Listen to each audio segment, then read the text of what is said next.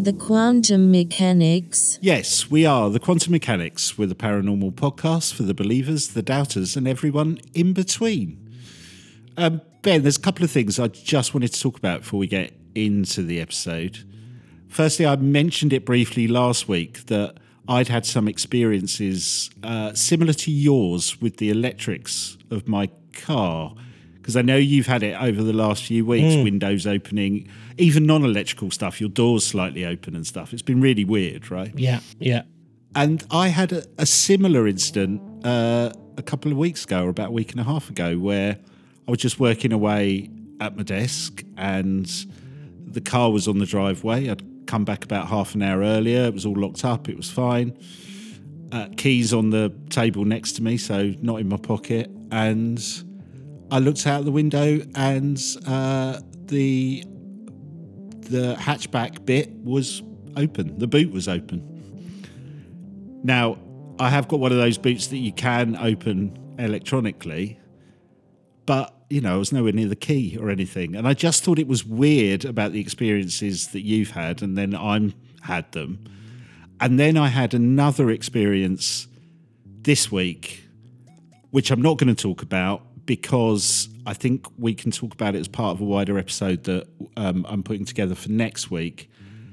But I had another really strange incident in the car, so spooky it made the hairs on the back of my neck stand up on end. It it's one of I mean, when people hear it next week, maybe they'll go, What's he talking about? It's one of the weirdest things that I've had since we've been doing the podcast. And it seems weird it's connected with cars and yours car as well. Kind of I feel like you've started this off. Yeah, well, the first time, um, and it wasn't even my car, it was my partner's car.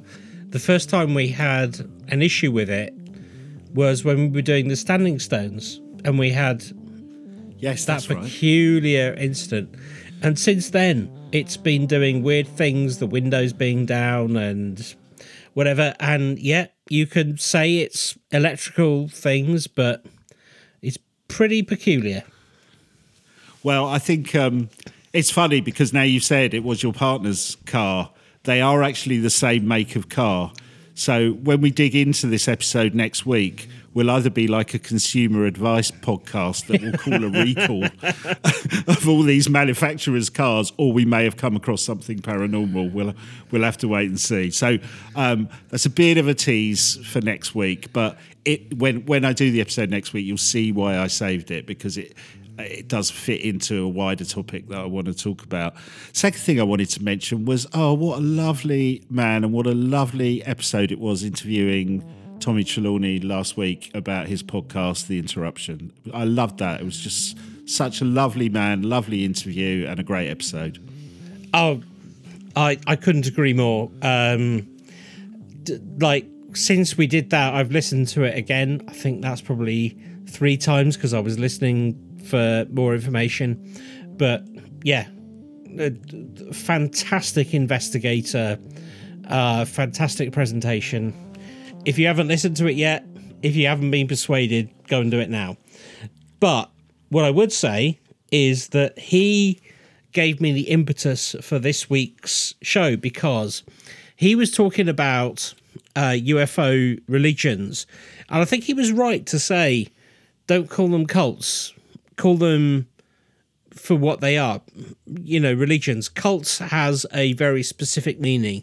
And perhaps I was being, um, I think, perhaps a bit naive and maybe unfair on these people but something we've spoken about before and something you have definitely brought into the show is uh, the idea of uh, the Dogon tribe, who appear to have really peculiar knowledge. So, just to refresh everyone's memory, and if you're uh, if you if you don't know about it, I'll price it now.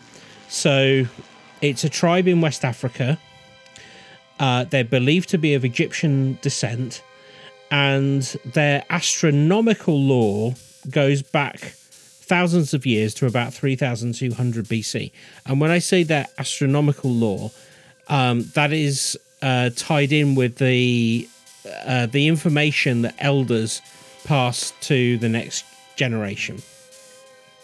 And according to their traditions, one of the things that they pass down is some knowledge about the star Sirius and the fact that it has a companion star which is invisible to the human eye, but it has a, a 50 year elliptical orbit around the visible Sirius and is extremely heavy. This is something they passed down from the elders. So th- this was their belief that they passed down as knowledge from way back when, before Christ, basically. Correct. Yeah. And the first people to discover this were two French anthropologists, uh, two gentlemen called Marcel Gruet. Ah, this is so bad. I'm sorry.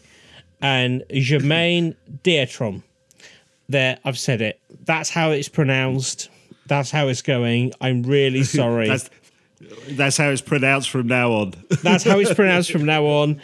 I was only privileged to uh, have up to GCSE French knowledge, and unfortunately, they really put the focus on ordering steaks in a restaurant above pronouncing people's names. But the question that these two anthropologists came up with, well, I say came up with, that was confronted with them, was how did people who lacked any kind of astronomical devices, so any kind of technology at all really, how did they know about an invisible star? And this invisible star, which we now call Sirius B, wasn't even photographed until 1970. So it took, you know, we're talking a 50 year differential between uh, these anthropologists talking to this tribe and absolutely confirming that it's true. And when questioned about it, the Dogon have a really interesting point of view. They say that they were visited thousands of years ago by the Nommos. And the Nommos are an and and this is their words, not mine, their words, not mine, an ugly amphibious being that resembled mermen and mermaids. So they're Wow. Part- I didn't. I didn't know that bit. I didn't know that was there. Was that description? yeah, God, that ties into so much modern kind of UFO lore as well. That's incredible. It does, and and when you start thinking about um, mermaids and all of that, you start thinking silver, and perhaps uh, I don't know, like something you would wear to go to space. Uh, per- per- per- yeah, perhaps yeah. it isn't scales. Perhaps it's something more. Yep. Yep. But the the legend goes on to say something else. It says that the Nommos also furnished the Dogon with some interesting information about our own solar system. That the planet Jupiter has four moons, that Saturn has rings, and the planets that orbit uh, the sorry the planets that we know orbit the sun, which was unknown in 1930, specifically in uh, an African tribe. I, well, and I'm assuming they had no such things as telescopes. So it's not like no, that's right. they could, and certainly, you know, 2000 BC they wouldn't have. So to know that Saturn had rings, especially, is incredible. Right.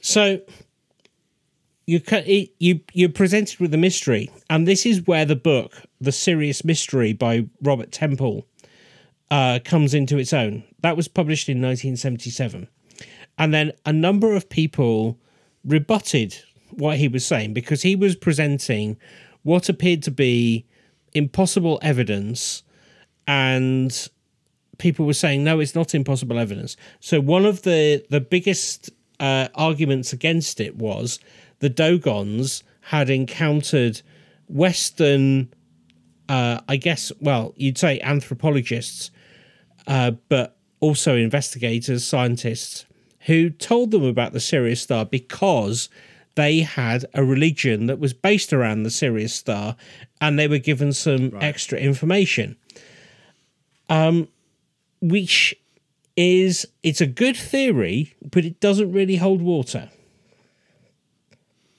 because of when the Sirius, the Sirius B was discovered Well, originally. so okay, let me. So, Sirius B's existence was suspected as early as 1844, Okay. and it was seen through a telescope in 1862. But right. so that that seems to kind of go, yeah, I'll put everything together. But the Dogon artifact, which proves that they were passing this information down, goes to be 400 years old.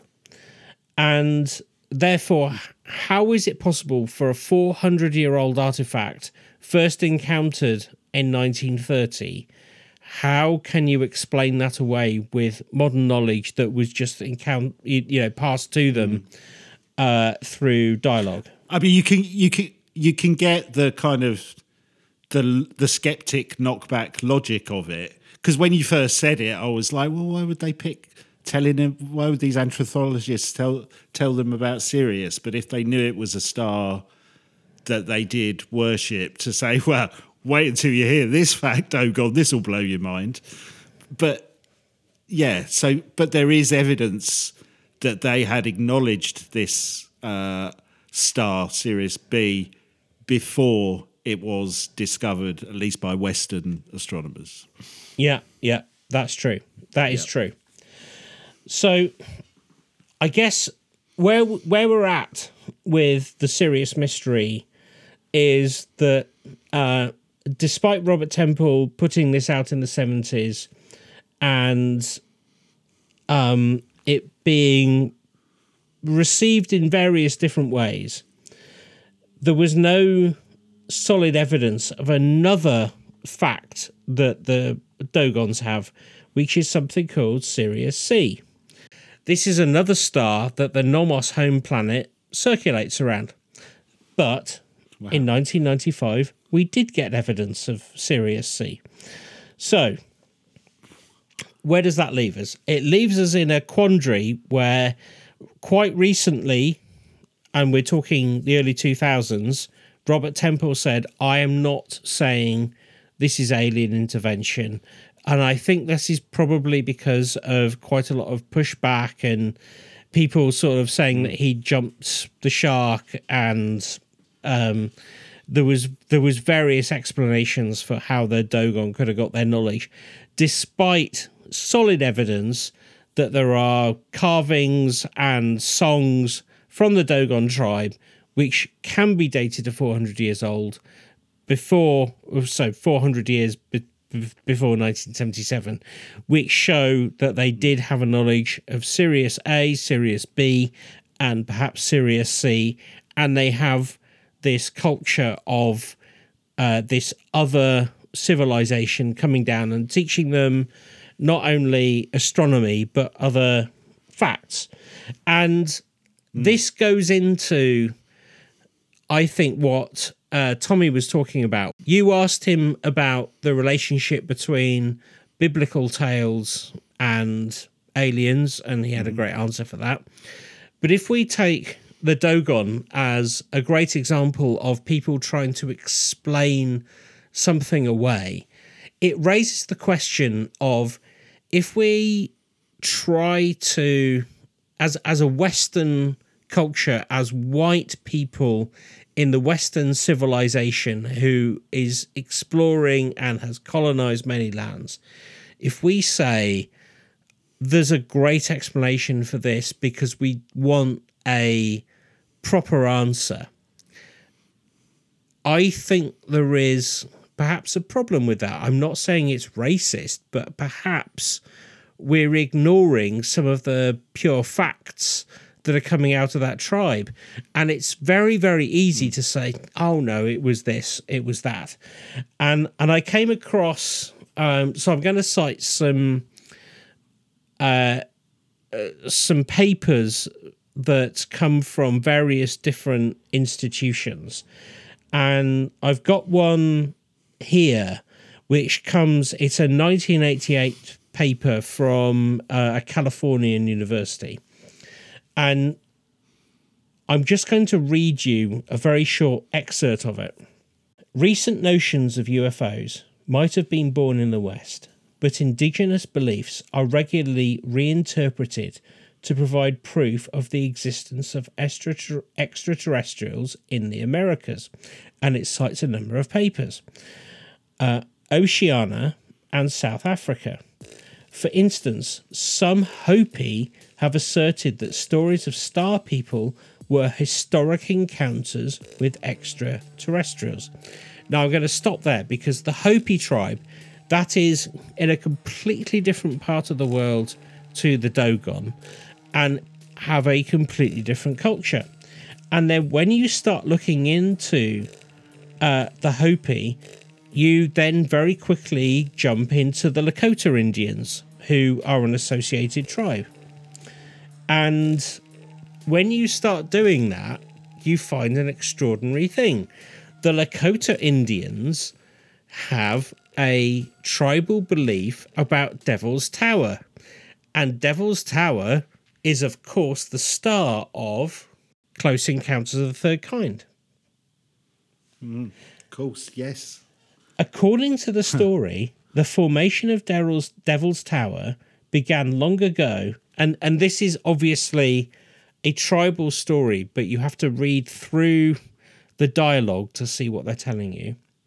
Are, that, are they saying that that Spielberg that influenced Yeah. Spielberg, Yeah. or or it's coincidence? Well, Yeah, they okay. don't mention Spielberg, but I can imagine when you hear this story. It's the kind of thing, yeah, yeah, yeah.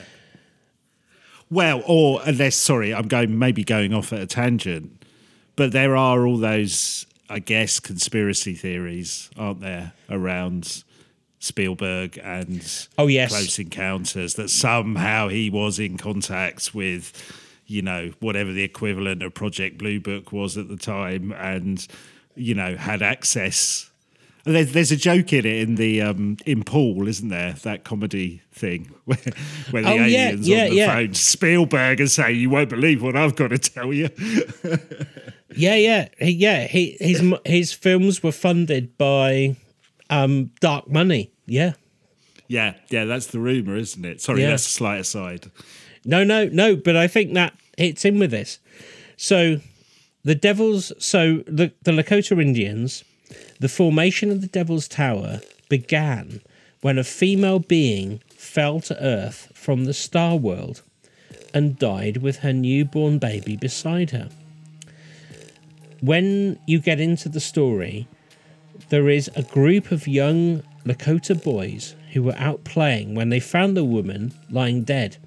They brought her baby back to the tribe, and where he was raised and cured by an older Lakota woman, and he was named something I can't pronounce. but it means in in Lakota tribe it means fallen star. Wow. It is said he was peculiar from the get go. He aged way faster than his Lakota relati- relatives did. In one year of our time, he would maybe be four or five years older. Just within four years, he was already a teenager. And they then go on to talk about how years after this, when he left the tribe to start his own family, a group of young girls were out playing and suddenly found themselves surrounded by hungry bears. Those bears started to rush in, and out of the blue, a voice told those girls, Stand on this little mound of earth. And the, gal- the girls obeyed. And this was the voice of this original child because he'd remembered his relatives. And the story goes on to say that the mound of earth caused itself to go high in the sky, protecting the girls from the bears, who continued clawing at the mound until they were killed by falling rocks. So those distinctive patterns down the side of Devil's Tower, the Lakota Ah, that's where that that's comes where from. it comes from. Right. So the the the the Lakota legend and the flat top because they're standing on it. That's right. That's exactly right. So the the Lakota Right. um, tradition says that a star child was raised by Lakota women. It then became, it was sort of elevated to, I, I would guess you would say, a saintly like status.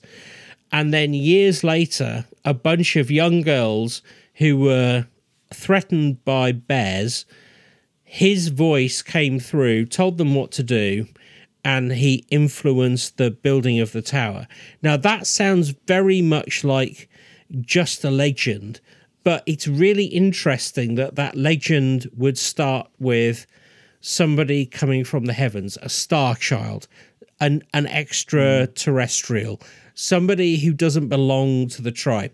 And this is where we start finding uh, a relationship between cultures and whether we call other cultures, in inverted commas, extraterrestrial cultures because they're so unfamiliar, or whether we start recognizing them as uh, as as beings from another planet.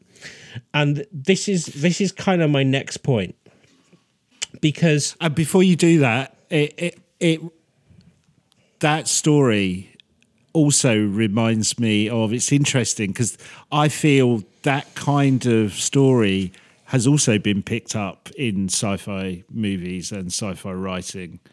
Almost a kind of trope, isn't it? This alien creature that looks like us as a baby, but then grows at a you know extended fast rate. That that feels like a sci-fi trope as well. So again, it's that kind of influence is really strong on our mainstream culture without kno- without knowing it. yeah, it's a fairy trope. It's the changeling. Yeah. Yes, of course. Yes, yeah. Um. so I then went on to see because my overall hypothesis was perhaps Western culture is ignoring the beliefs of indigenous tribes and people from different cultures almost in a racist way. I'm not saying it was deliberate. But when you're saying that, I was I was thinking because there is almost and it weirdly it ties into the conversation we had about maps the other week. Yeah, about yeah. turning the map upside down rather than the kind of north and south, north being on the top, south being on the bottom. You you can see these anthropologists, especially at that time, you know, with the Drogon tribe, Dogon tribe going there and almost this air of superiority. And then you come across these people who seem to have information that is way more advanced, or at least uh, have knowledge which you're just not aware of. It's almost like there's this need to almost discount it. They can't know that much because, you know, there's almost this intellectual superiority, let alone everything else that's going on feeling of it, intellectual superiority that they bring as anthropologists in that time, I would think. Well, so that absolutely ties into what we're talking about now. So I found this from the Journal of Ethnographic Theory from 2012. And one of their papers, um, halfway through, it sort of starts with um, Betty and Barney Hill and Roswell and stuff. But the most interesting Yep. point about it is they start talking about Travis Walton.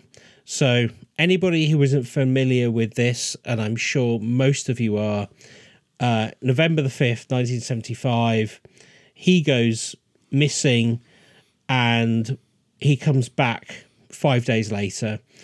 And what we get from him is so you you know uh, if you've seen Fire in the Sky, that is somewhat uh, truthful, somewhat Yeah. dramatic, but um, Yep. he's been away for five days. He clearly hasn't eaten. He is traumatized, and some of the things that he reports are, uh, and this uh, journal picks up on it, is um, he's in something that looks like a hospital or a lab and instruments around him. He calls them instruments, something of science.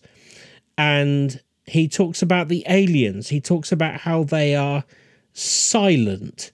So we've got quite this nightmarish concept of being in what is a very hostile environment, clean, clinical, sharp instruments, people, entities who don't understand why you're scared and they just carry on with their job.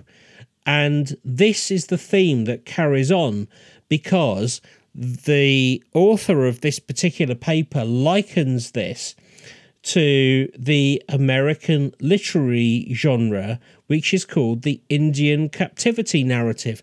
And I had never come across this until I re- uh, started researching this. And the Indian captivity narrative, it sounds very, very much like the UFO abduction one.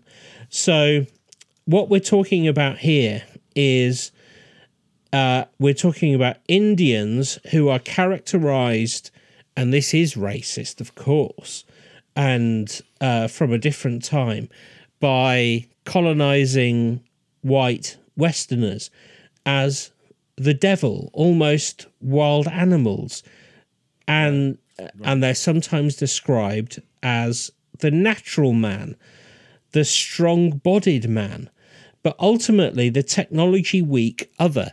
So they have, um, in these stories, they have a lot going for them. They're they're they're powerful in terms of their physical being, but there is another entity who has technology that overcomes it, and uh, Right. it is described as uh, an unwilling captive of an alien race. Now that particular phrase doesn't relate to UFO lore. That relates to what was being written about by Native Americans in the 1800s by Westerners.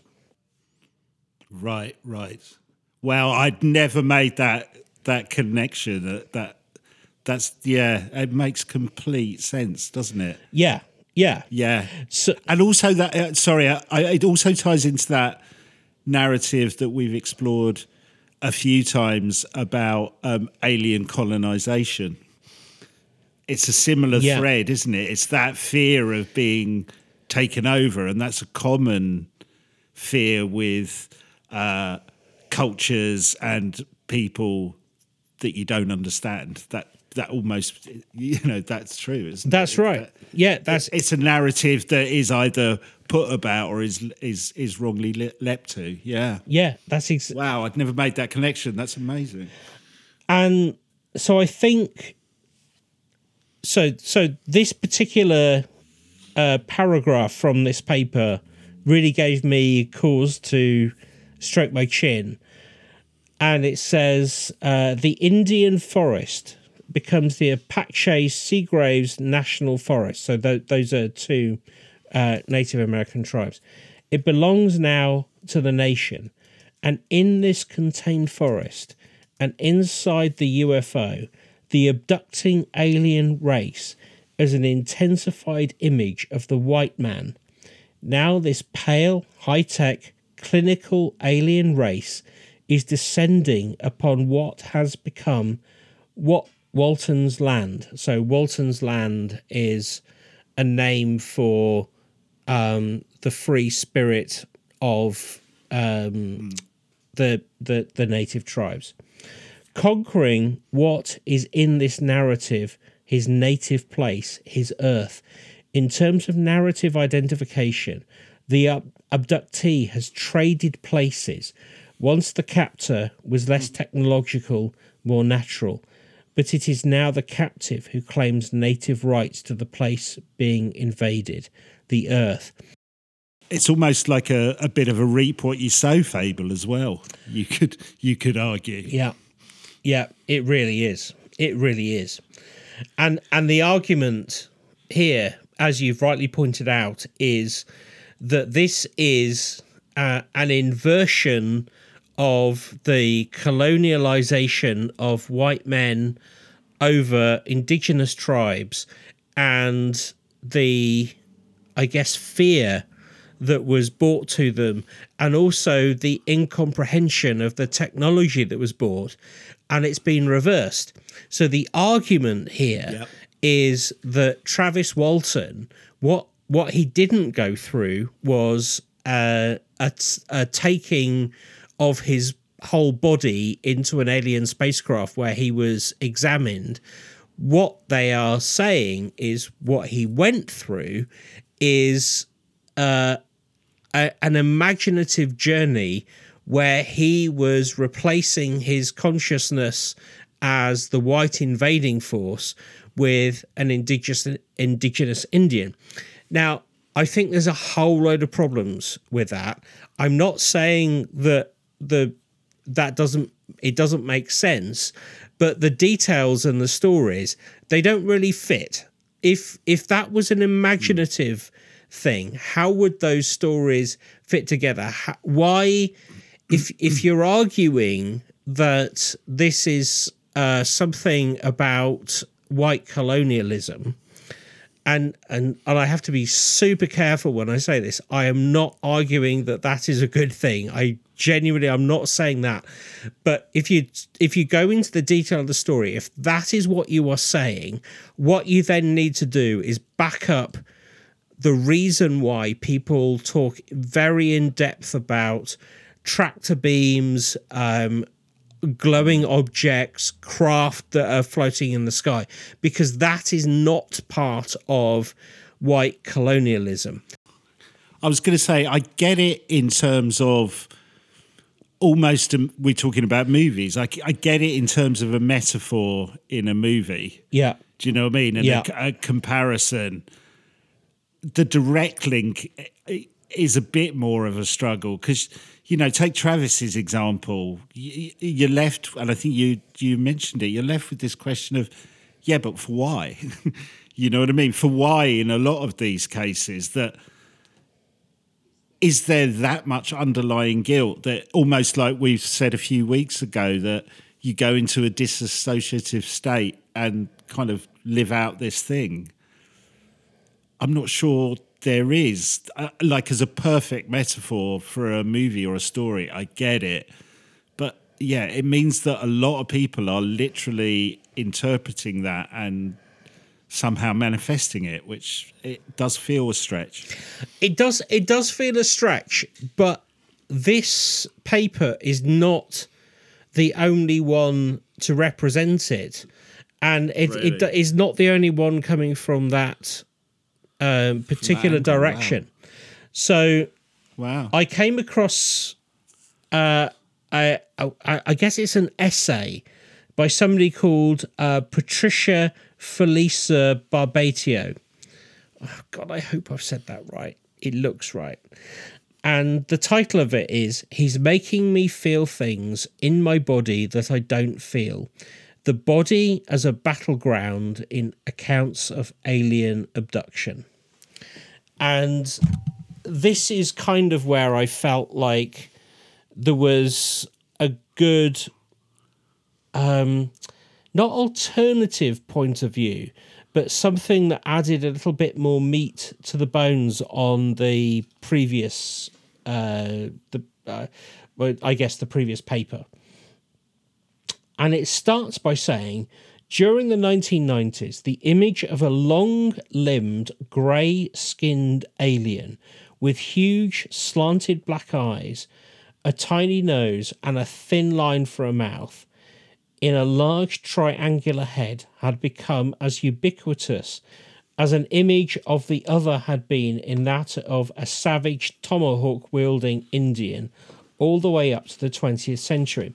So, very much in that first sentence, what they're saying is that this is a cultural norm. So, in American culture, and we're talking very early on in the 19th century, 20th century, uh, there is a uh, an image of uh, indigenous people that has been turned into a single thing that can be represented in, uh, uh, I guess, a, a, a, an image, which is this kind of tomahawk wielding savage. That's what they're saying.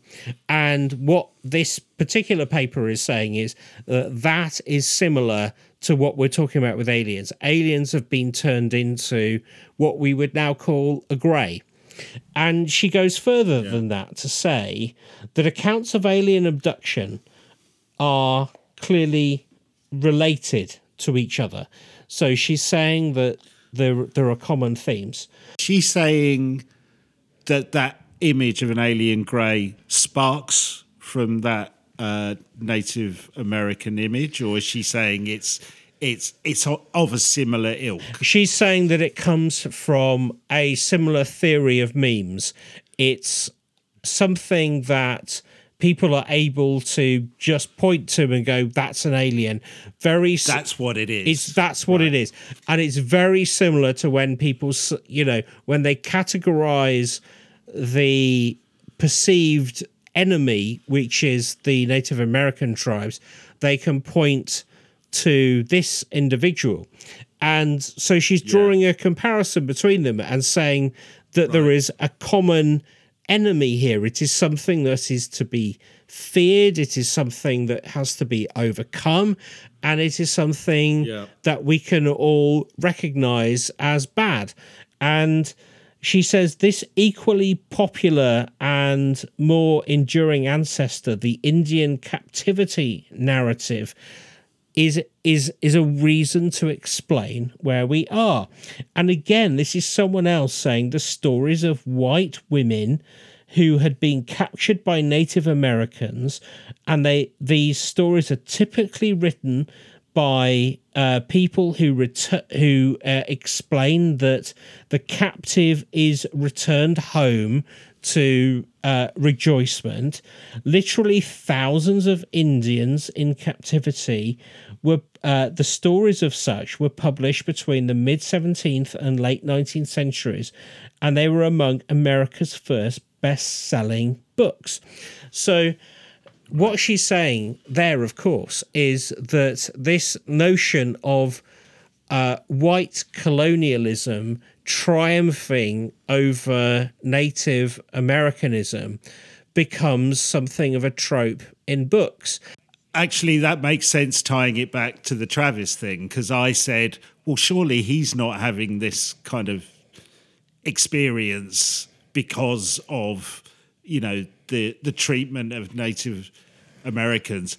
What you're saying is that doesn't matter. What the appeal of the story is that it ties in to that cultural fear. That yeah, that's exactly right. Yeah, yeah. So so there's this fear that um this this other race will win. And there are all these books where the invaders are the heroes and the people who are defending their own land or uh, not even defending their own land who are just living on their own land peacefully are persecuted. And the fear is that those people will overwhelm uh, those who are who are invading. And what she in the course of the paper what she's saying is this very much similar to the last one this is inversed in people's imagination. So when they think about alien abductions what's actually happening is they are imagining this much more powerful technological race has taken over their body and is doing what they will with it.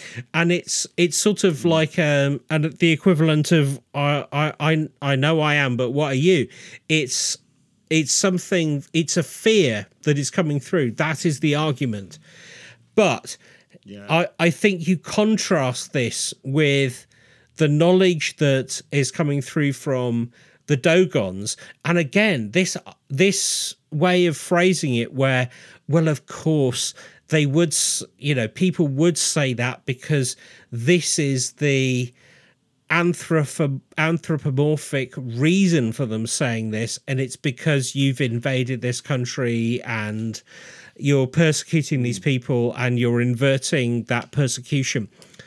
It has some problems. I understand why people put put it forward because it's a much more simplistic and I guess more palatable explanation than aliens are here.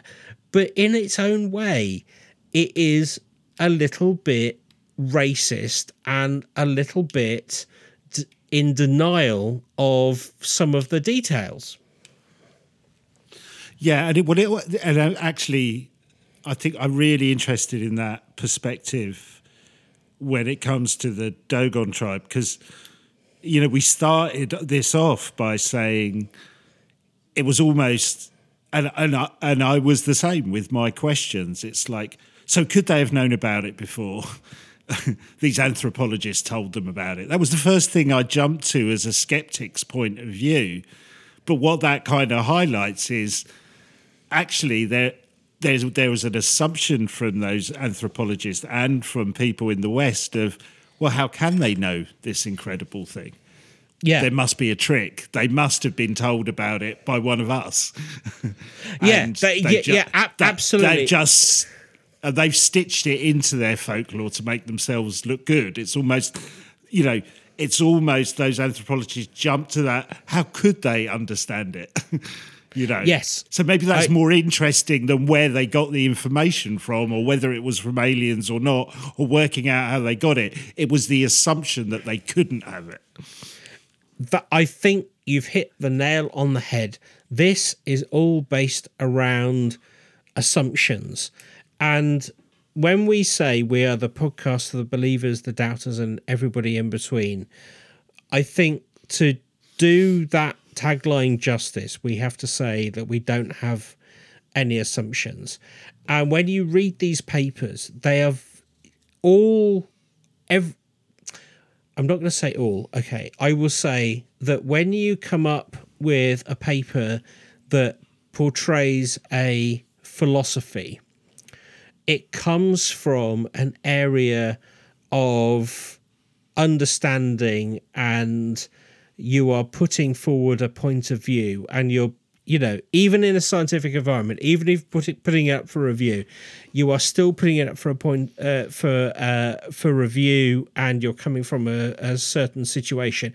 It is not like arguing that this mathematical puzzle is right. What you're doing is talking about a a reasoning for why these beliefs should be and it's very complex and i think the end of this particular paper really sort of widened my eyes and it's very short and i just want to read it to you it says during the 19th century i say i'm going to read it to you I, I've got so old now, I can't work out whether I need my glasses or not. Put my glasses on, it's too big. Take my glasses off, it's too blurry.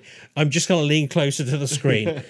During the 19th century, the rapid US expansion to the south and to the west, powered by the ideology of manifest destiny, was enabled in part by the way these narratives had already reinforced the idea that the American continent was destined to be conquered by the United States.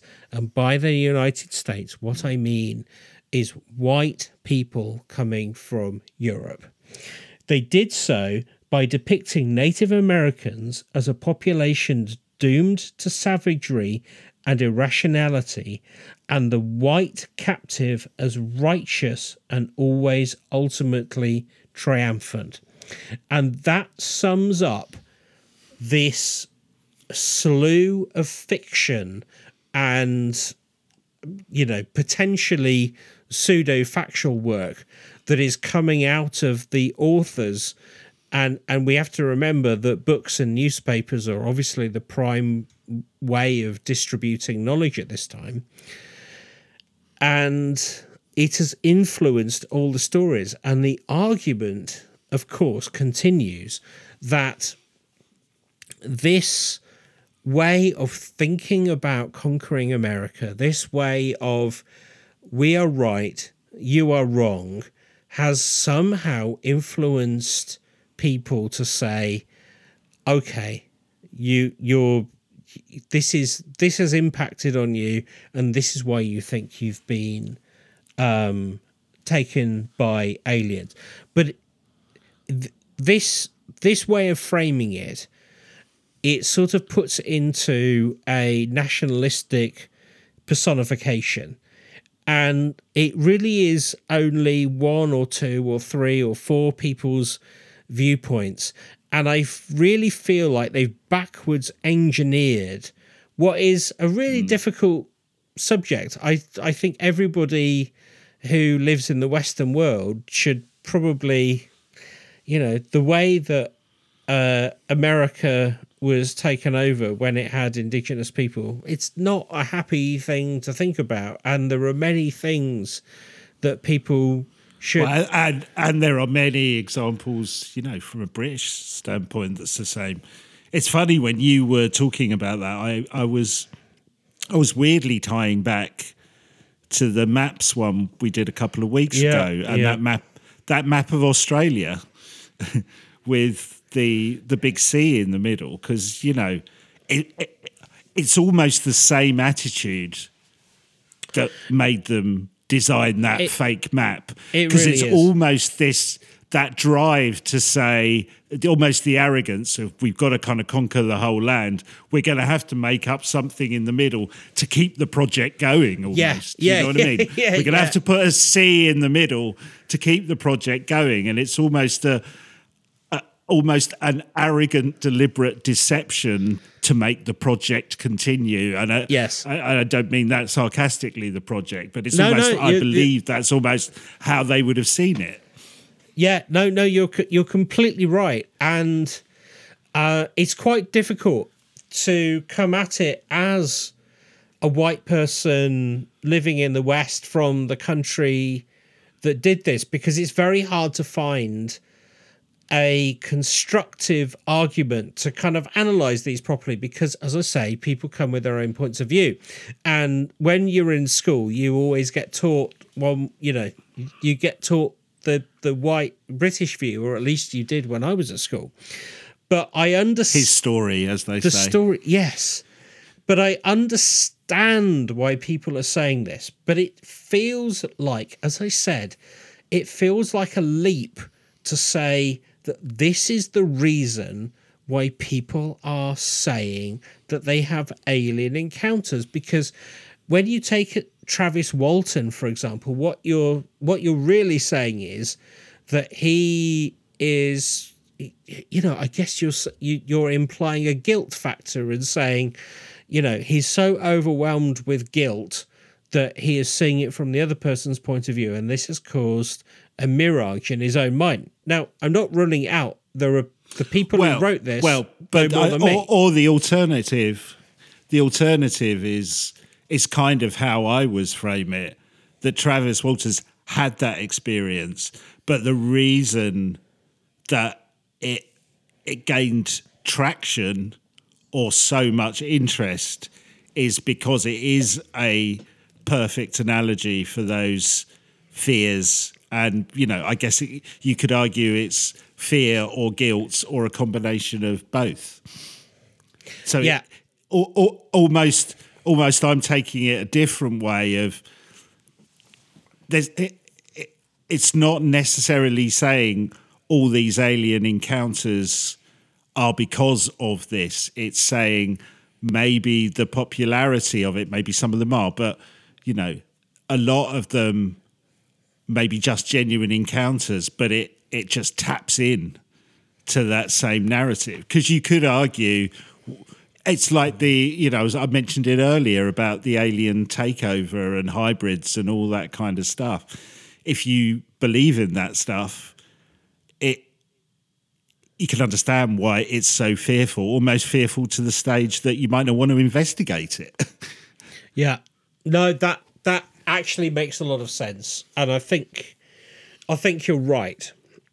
But I'm going to finish by my sort of hypothesis is that a lot of this is noise.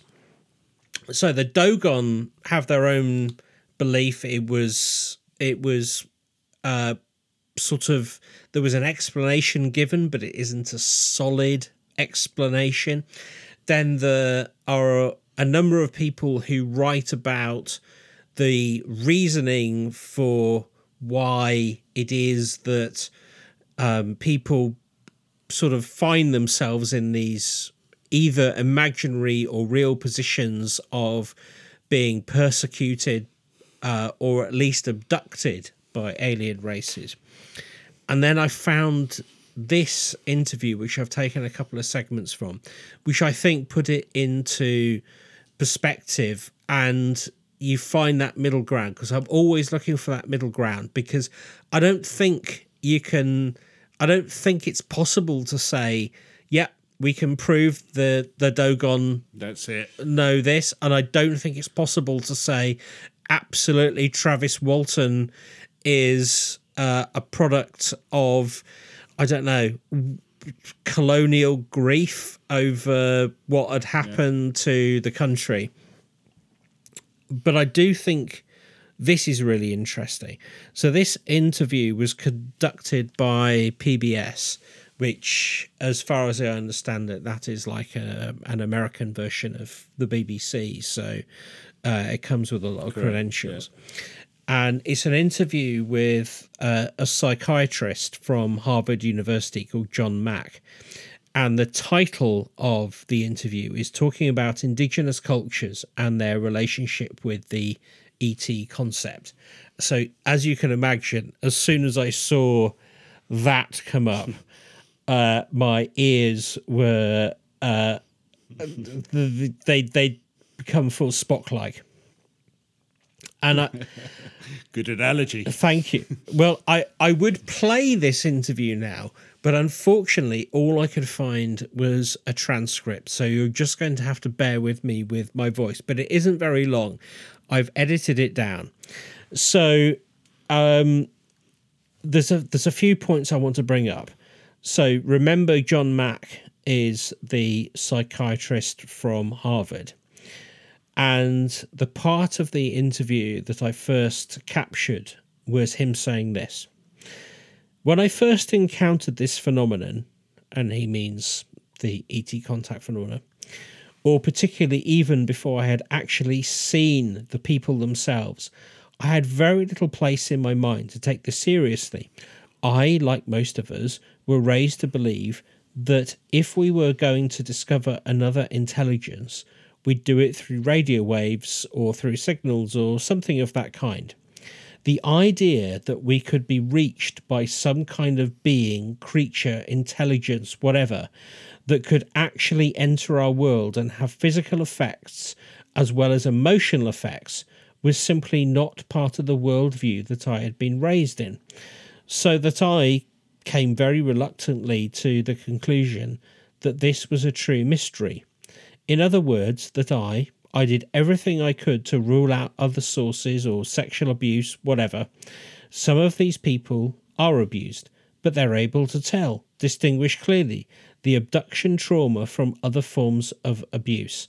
Some forms of psychosis or people making up stories, I could reject that on the basis that there was no gain in this for the vast majority of the people. I've now worked with over a hundred experiences extensively, which involves an initial two hour or so screening interview before I do anything else. And in case after case after case, I've been impressed with the consistency of the story, the sincerity with which, which people tell their stories, and the power of feelings connected with these, the self doubt, all appropriate responses that these people have to their experiences. Now, that I think we could, I guess, imagine would be something that um, you would hear from a number of different investigators into the UFO phenomena. The fact that the more they go into it, the more curious it becomes. But this is what he says about indigenous people who I just want everyone to remember until 150, 200 years ago had no connection with current Western society. They were forming their own ideas, their own beliefs, and their own stories. He says, I've been looking in looking at this phenomena as it ma- manifests itself in indigenous people, in Native Americans, the Cherokee, the Hopi, who know these beings as the star people. We've looked at this in South Africa, particularly in interviewing in depth a leading South African uh, Sangoma or medicine man who calls these beings Mandingalas. M- man, oh God, please, could I stop having these words? Manding, mandingas, mandingas. Thank you. Mandingas. Mandingas. We've investigated it in Brazil with a farmer. Uh, uh, I'm getting recent. I've received a letter about abduction experiences from a person in Malaysia today. In other words, this is, as far as we can tell, a worldwide phenomena. It is not restricted, as some people have thought, to Western or particularly American culture. And I think that for me mm. sums up the journey I went on. We can make all the excuses mm. we want for Betty and Barney Hill, for Travis Walton, for all of that. But when you talk to people with real credentials who have investigated it properly, where we're not coming at it from a Western perspective, we're coming at it from a holistic perspective. They find the same stories, they find the same themes going through them. And therefore, you have to ask yourself is this not a cultural phenomena? This is not a story that is just resonating because of some I don't know, cultural thing that happened 200 years ago, but this is a reality. And I think that sums it up for me. And again, I'm not advocating for any particular point of view, but I find that absolutely fascinating that somebody who comes from Harvard University, who has spoken to these people that we have just literally been saying are the cause of Western I don't know, I guess stories. They have their own stories. I think you can get really carried away by trying to turn this into something that is, uh, you know, almost uh, a culture war. It isn't that. It's deeper. Yeah, yeah, yeah. And we need a deeper understanding and we need to understand people's own experiences.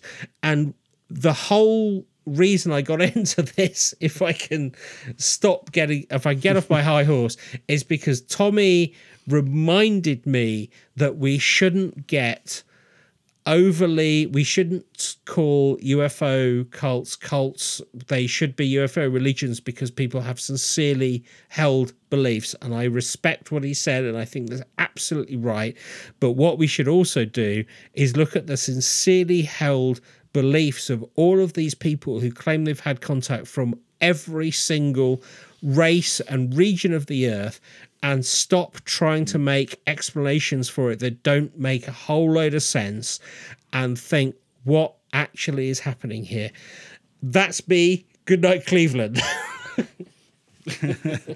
well, I, I, I think I think that is a a really interesting perspective to put forward. I guess what would the only kind of counter to that was going through my mind is I think what intrigued me about what you've talked about today is this theory around the cultural unknown, technological unknown.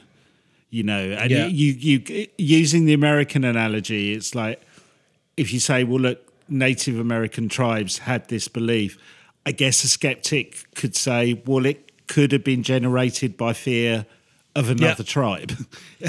yeah, of course, of course, of course. Yeah, about maybe had better weapons than them. Yeah. So you, you, you know, I think what I think the two things that maybe counter that is to to kind of put it in the sense of they're star people. There's there's something extraterrestrial I I get it from a, a perspective of us now why that would work. I don't quite get it from a point of a Native American point of view of oh, it's another tribe that are invading our area. I will kind of create this thing where it's coming from, you know, like the stars. Um, but I think what's interesting and underlines all of this in terms of how you started this on the Dogon tribe, it doesn't take away how they had that knowledge and the type of knowledge that they had. Yeah. And in my mind, there are only really three reasons that they had that knowledge. You know, the first, which would be the ultimate kind of Western skeptic one, is well, somebody later told them, and they've just almost as some, I don't know, for some hoax or because of their love of Sirius, have interwoven it into their culture earlier than actually existed, and it did come from existing information. So that's number one. The second one is they got it from these people, as their traditions say, who'd come down from the stars and told them all this stuff. Um, and you know, either that started their obsession with Sirius, or they came because they had an obsession with Sirius. Um, or the third one, which ties into this uh, almost Western arrogance, is is it possible through ways that we didn't understand at the time, maybe didn't even understand, don't even understand now, that they found out this information for themselves? Yeah. From an esoteric mean. Yeah. Yeah, those three seem to me, there may be more if anyone's got any thoughts, the only kind of conclusions. And weirdly, out of those, the fact that they've almost backwards engineered it, I kind of maybe it's the romantic in me. I don't want to lean for that as an explanation. I want to go with they either got it from the stars or they had the ability to do something that we didn't understand back then, but wrote off because of our arrogance and maybe don't even understand today. Yeah. I I completely agree with you. I completely agree. And I think the the notion of saying that the Dogon knowledge is based on Western input, again, like it's completely possible, but like you say, it's it also is a very Western centric. I'm not going to say I'm not going to say racist, but it is. Um, it's an extraordinary view to have when you say, "Well, they couldn't possibly know that we are superior." It's it, you yeah. get off on the wrong footing. It's not the right way to go about looking at these things, and yeah, I, yeah. I would agree with you on those three outputs.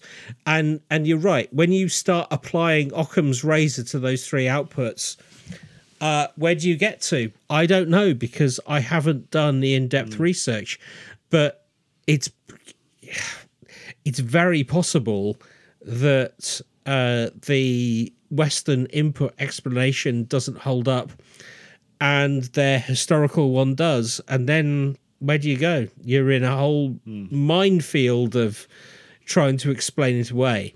But I, I just wanted to sort of put forward that through everything that we have discussed, UFO religions are not crazy. Sometimes, sometimes they're crazy. Of course, sometimes they're crazy. But some of these things appear real and they appear valid and to dismiss them out of hand and say they are conjured up out of paranoia or whatever, I think absolutely undermines the base principle of there is something going on. And I don't know what that is. I'm I'm not saying it's aliens, although like uh, ancient aliens. I'm not saying it's aliens, but it's aliens. I'm not saying that. I'm just saying there is something weird happening here. And if we try to explain it away and grasp at straws, which some of these things appear to do, we are missing the point. Yeah, yeah absolutely fascinating. I wasn't expecting it to kind of go down that road, but really, really interesting debate. I'm really glad we covered that. Um, I'd really love to know what people think about what we've talked about today because it's I mean, it, it was gone in so many different directions, and we put forward so many different options and views of what could be going on. We've reached for the stars like the Dogons, and uh, we'd love We- to know we- what everyone we else really thinks. have. Yeah, no, Yeah. I, I, I would love, I'd love to hear from somebody who comes from a non-white, non-Western culture who has an opinion on this and what the thoughts are that come from their own beliefs. Because I'd like to be informed. I've, I feel like when I was researching this, I felt very much like I was pushed down a certain alley because of where I am in the world and the books that are available to me and the resources. And I did try and look outside it, hence some of the uh, quotes I gave. But I'd really like to know from people who are non indigenous Western what the kind of beliefs that are passed down families that come you know that that impact on some of these thoughts that impact on UFOs that impact on aliens and their points of view because I imagine then it's not an easy thing to surface, specifically probably if you're living in a western society. But I would love to know about them. I think it would be so informative and would enrich our understanding of this environment. And and I I found this topic very difficult to cover because um coming from you know as i say coming from the background i have i find it very difficult to look at it from the other perspective because i haven't been educated hmm. that way. So i'd love for other people to hmm. talk about that and help me understand what they think and what their cultures believe because i, I do find hmm. i've tried to make this non-western uh, centric, and and I'm not sure I've entirely succeeded, but I would like to hear other people's opinions, and and I would gladly receive them. And I thank you for listening to uh, to this research. Yes, and I, I, yeah, I think that's really good thing to say, and I echo exactly what you've said there um, in terms of you know my contribution to this episode. Um, I'd also there's a second bit that I'd also love to know. I know the book uh, on the Dogon was written in the seventies. Um, I would love to know anyone out there who has knowledge uh, of astronomy given even not even going back 2000 BC, but you know, even in the 1930s, let's go with that when they were first discovered by the anthropologists. Discovered. Yeah. Well, there, there you go. There goes a Western, a white Western privilege. They weren't discovered; they already existed, but we came across them. Um, is there, given the technology they had at the time, is there any way now with future knowledge that some genius sitting on the ground looking up at the stars from the Dogon tribe could have worked this stuff out? Yeah, agreed, agreed. That would be fascinating. It really would because I, I think that's absolutely the perfect thing to say. Yeah. yeah, wow, that was brilliant, Ben. Well, thank you. And, th- and thank everyone for coming on that journey with us because it does feel like a bit of a journey. It was Next a week, journey. Cars. I'm, I'm going to leave you with um, the end of that Harvard article because it is someone who was. Um, uh, sorry, it was a PBS article by a Harvard professor. He goes on to mention that he has interviewed a number of airline pilots, and he estimates 25 to 30% of them have had UFO encounters, and a subset of those have had abduction experiences. And I think that's incredible. Um, but I'm going to leave it there. I want to thank everyone for listening.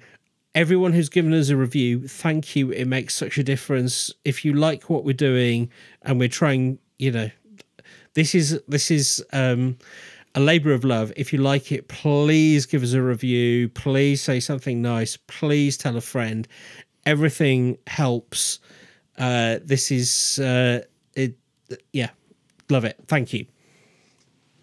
Thank you. We'll see you next week on the Quantum Mechanics. See you next Bye. time. Bye.